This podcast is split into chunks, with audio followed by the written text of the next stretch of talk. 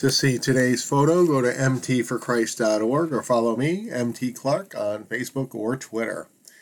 Good morning. Today's photo of the sun at midday in a cumulus cloud filled sky over the unnamed dirt and gravel road, which from this point forward I have decided to call Freedom Road, comes to us from yours truly as I capture this scene just after noon on Thanksgiving Day last Thursday.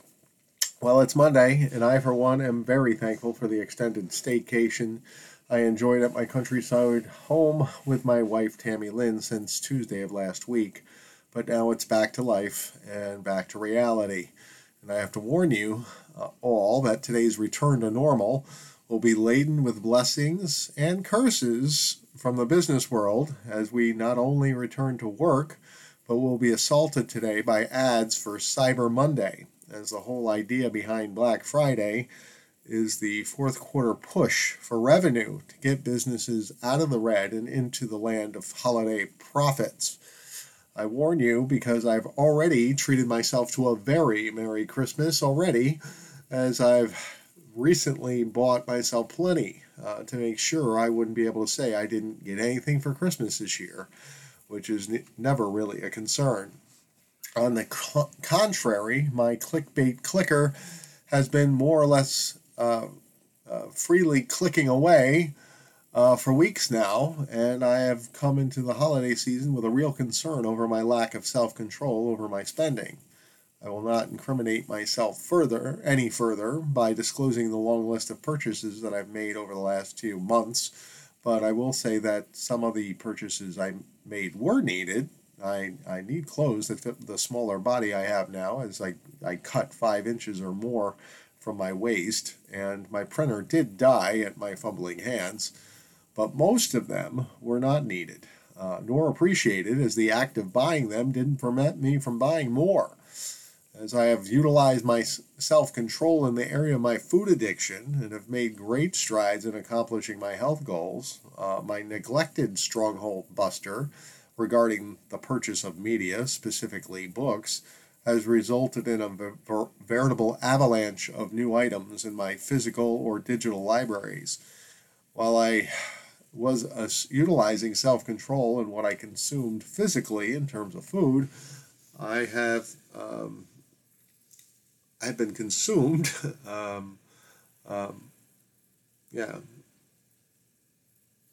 my fin- yeah actually it's uh, my finances have been consumed by regular impulse shopping. Yikes.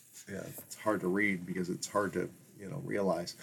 Um, ironically one of my latest purchases levi lusko's book i declare war which i became familiar with over the last week as james dobson's focus on the family um, ministry was offering it as a resource to help people change their bad habits uh, they sent out an email campaign of eight mini lessons based on Lusko's book, and I consumed the free material enthusiastically as Lusko was speaking my language and encouraging people to overcome and change the habits and attitudes that they didn't like about themselves. I was so enthused by Lusko's encouraging message that I broke down last night and purchased a copy of the book, the study guide, and the audiobook with the excuse that I needed it all in all three forms because of my busy on the road schedule and because I might utilize the materials for ministry as I resume leading the Celebrate Freedom Growth Group at Starpoint Church on Wednesday and will be leading an online Freedom in Christ course for men come January of 2024. And you can never have enough knowledge or encouraging words to share when you're helping people to find their freedom in Christ and to overcome those persistent hurts, habits, and hangups. Of course, I also have learned that there is more freedom and victories to be won on this journey of faith, where we are becoming more and more like Jesus, and hope to declare war on my penchant for impulse buying. When you get free in one area, you become more and more aware of the issues you have in other areas. So, as I continue to fight the good fight over my food addiction and am on the cusp of possibly being set free from my sleep apnea machine, I am aware that the next war to be won is the is in the area of finances. So, I'm starting today. Other than what I need to purchase for others for Christmas, I hereby solemnly vow not to purchase anything other than groceries for the three headed monster and my own worst enemy, known as my me, myself, and I. So help me God. And seriously, God, I need your help. Uh, one of the things Lusko writes about in his book, I Declare War, is the need to declare war on what we think, say, and do. And so I've thought about this and know I need to stop the insanity with the impulse buying. And now I've said that I will stop. But I know in order for it to carry over into the things I do or don't do, I need to call in my most powerful ally, the Lord, to help me in prayer. So, Lord God, help me to resist the world's call on my heart and mind to purchase items for myself. I declare the truth that I have more than enough personal property to satisfy me for the foreseeable future, and I renounce the lie that I need more. Help me to be wise and discerning in, with my finances and to say no to impulse buying things for myself. I announce the truth that I have been given, that you have given me self control through your Holy Spirit, and I ask for your help in exercising it throughout the next month and into the new year. In Jesus' name I pray. Amen.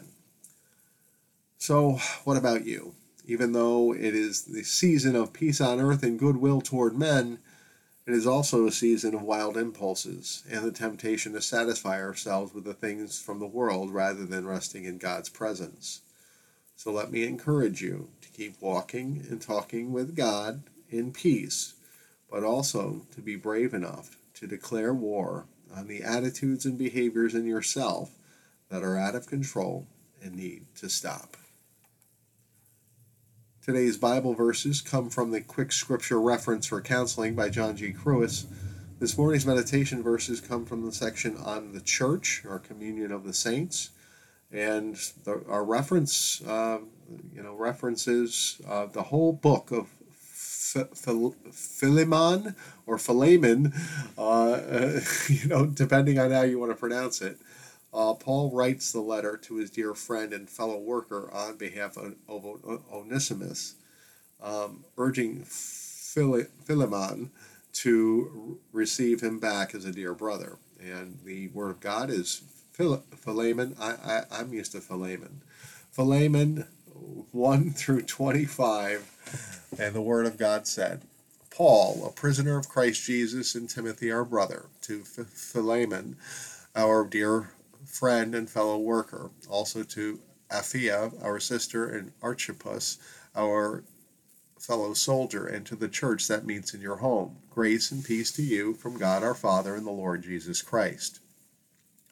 I always thank my God as I remember you in my prayers because I hear about your love for all his holy people and your faith in the Lord Jesus. I pray that your partnership with us in the faith may be effective in deepening your understanding of every good thing we share for the sake of Christ. Your love has given me great joy and encouragement because you, brother, have refreshed the hearts of the Lord's people. Therefore, although in Christ I could be bold and order you to do what you ought to do, yet I prefer to appeal to you on the basis of love. It is it is as none other than Paul, an old man and now also a prisoner of Christ Jesus, that I appeal to you for my son Onesimus, who became my son while I was in chains. Formerly he was useless to you, but now he has become useful to both both to you and to me. I am sending him, who is in my heart, who is my very heart, back to you. I would have liked to keep him with me so that he could take your place in helping me while I am in chains for the gospel. But I did not want to do anything without your consent, so that any favor you do would not seem forced but would be voluntary. Perhaps the reason he was separated from you for a little while was that you might have, have him back forever, no longer as a slave, but better than a slave, as a dear brother. He is very dear to me, but even dearer to you, both as a fellow man and as a brother in the Lord. So if you consider me a partner, welcome him as you, you would welcome me. If he has done you any wrong or owes you anything, charge it to me. I, Paul, am writing this with my own hand. I will pay it back, not to mention that you owe me on your ver- uh, owe me your very self. I do wish, brother, that I may have some benefit from you in the Lord. Refresh my heart in Christ. Confident of your obedience, I write to you, knowing that you do, will do even more than I ask. And one thing more, prepare a guest room for me, because I hope to be restored to you and, and, and answer to your prayers. Epaphras, my fellow prisoner in Christ, sends you greetings, and so do Mark, Aristarchus, Demas, and Luke, my fellow workers. The grace of the Lord Jesus Christ be with your with your spirit. And that's the end. Um, today's verses fall under the 11th point of our Counseling Reference Guides resource section on the church, Communion of the Saints.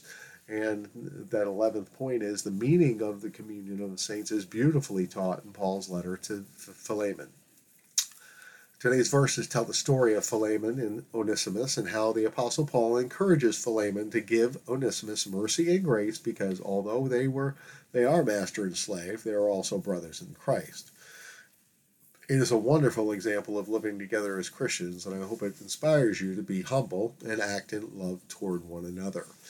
Uh, the story, of course, is basically that uh, Onesimus was uh, the slave of Philemon and uh, apparently was a runaway slave. And he came to Christ through Paul, and Paul sends Onesimus, the runaway slave, back to his former master. And he asks him to basically give him grace uh, to receive him and to not charge any, you know, have any ill feelings towards him. You know that he would he would treat him as a dear brother, um, you know, and to not charge anything against him. So um, Paul and historically, I believe, you know, uh, he did go back and he was received. Um, so it's a great example of you know letting bygones be uh, uh, be bygones, uh, forgiveness and grace and mercy that come through Jesus Christ, and it's it's a great story. I recommend you to read it for yourself and uh, check out commentaries to get that historical perspective. Because um, if we come at the Word of God, sometimes we need we need a little more background information. Because although it's clear here, you know, sort of clear here, um, some of the context in the background you might have to get from a, a commentary, like the one I'm giving right now. Anyway, um, we move along to the next section. As always, I invite all to go to mtforchrist.org, where I always share insights from prominent Christian theologians and counselors to assist my brothers and sisters in Christ with their walk. Today we are sharing from God is in the Manger Reflections on Advent and Christmas by Dietrich Bonhoeffer. As I have announced previously, uh, we're not in Advent yet. Advent starts on the on December 3rd, um, but that's like only three weeks, you know, basically, if you do the math, and our, our resource gives us four weeks. So we started early, even though it's not officially Advent season, uh, because we have a six day schedule. We wanted to get all those all those devotional uh, entries in, so we started uh, three days ago, and we're sharing day four today. So, God is in the manger, Dietrich Bonhoeffer. Advent week one, waiting, day four. An un Christmas like idea. When the old Christendom spoke of the coming again of the Lord Jesus, it always thought first of all of a great day of judgment. And as an un-Christmas like as this idea may appear to us, it comes from early Christianity and must be taken with utter seriousness. The coming of God is truly not only a joyous message, but is first frightful news for anyone who has a conscience. And only when we have felt the frightfulness of the matter can we know the incomparable favor. God comes in the midst of evil, in the midst of death, and judges the evil in us and in the world. And in judging it, He loves us, He purifies us, He sanctifies us. He comes to us with grace, His grace and love. He makes us happy as only children can be happy. and then Dietrich bon, uh, Bonhoeffer, the coming of Jesus in our midst, um, continues to say, We have become so accustomed to the idea of divine love and of God's coming at Christmas that we no longer feel this, feel that shiver of fear that God's coming should arouse in us. We are indifferent to the message, taking only the pleasant and agreeable out of it, and forgetting the serious aspect that the God of the world draws near to the people of, of our little earth and lays claim to us. And that's the uh, completion there. And then our resource shares Luke 2 8 through 14, and the Word of God says, In that region there were shepherds living in the fields, keeping watch over their flock by night. Then an angel of the Lord stood before them, and the glory of the Lord shone around them, and they were terrified. But the angel said to them, Do not be afraid, for see, I am bringing you good news of great joy for all the people. To, you is born this day in the city of David a Savior, who is the Messiah, the Lord. This will be a sign for you. You will find a child wrapped in the bands of cloth and lying in a manger. And suddenly there was with the angel a great multitude of the heavenly host, praising God and saying, Glory to God in the highest heaven, and on earth peace among those whom he favors. And that is uh, all of day four uh, from God is in the Manger by Dietrich Bonhoeffer. And uh, yeah, the idea of God coming back to town um, should fill us with a measure of fear because he is a good and holy God. And when he comes again, there will be judgment. However, um, when we put our faith in Jesus Christ, we're safe from that judgment, and we'll be will be welcomed into His kingdom as sons and daughters. So, uh, you know, but it's not to uh, we should never dismiss, um, you know, or lose that you know respect, awe, and wonder, and you know fear of the Lord uh, that draw, draws us closer to Him and that draws us into repentance to be sanctified. So that is all from all of our resources today. From myself, uh, from the, uh, the, the, the scripture book for counseling, and uh, from Dietrich Bonhoeffer. So, as always, we encourage a lifestyle of Christian discipleship where you look at your life and go, "Wow, that's out of that's out of control. That's not how I should be living as a Christian. We need to change it." and we declare war on ourselves. But we we come into uh, we come into that declaration of war with the Lord and asking for Him to help us, and uh, that's what we do. try to live a Christian life, and when we do, our life becomes progressively better because there's less less of us and more of Jesus in it. So we encourage you to uh, uh, uh to follow the Lord with all your might, heart, and strength and uh, to love Him uh, because He loved you first. We, we also encourage you to check out if you don't know what your freedom in Christ is or what that is or what that's like. Uh, we encourage you to check out our discipleship teachings on the blog, podcast, and YouTube channel for Victory Over the Darkness, The Bondage Breaker, and Freedom in Christ. They're all based on the Word of God and the work of Dr. Neil Anderson. They're available to you for free. Um, so uh, we encourage you to check those out. Well, it is Monday and we do have to work, um, so we're going to pray and then run out the door um, to meet the responsibilities that we have to face today. So, Lord God, Heavenly Father, thank you for another day in your kingdom. Lord, we thank you so much um, for what you've done in our lives. And we thank you for the mercy and grace you've given us through our faith in Jesus Christ. Um, we thank you for the victories you've given us and for that a constant call on our lives to be more and more like Jesus. Uh, Lord, we pray for anyone who's listening or reading today's message that they be blessed, uh, that you come alongside them in their prayer request and their walk of faith. And uh, Lord, as we go forth today, we just pray for you to go before us. Uh, we need your help with all the things we do.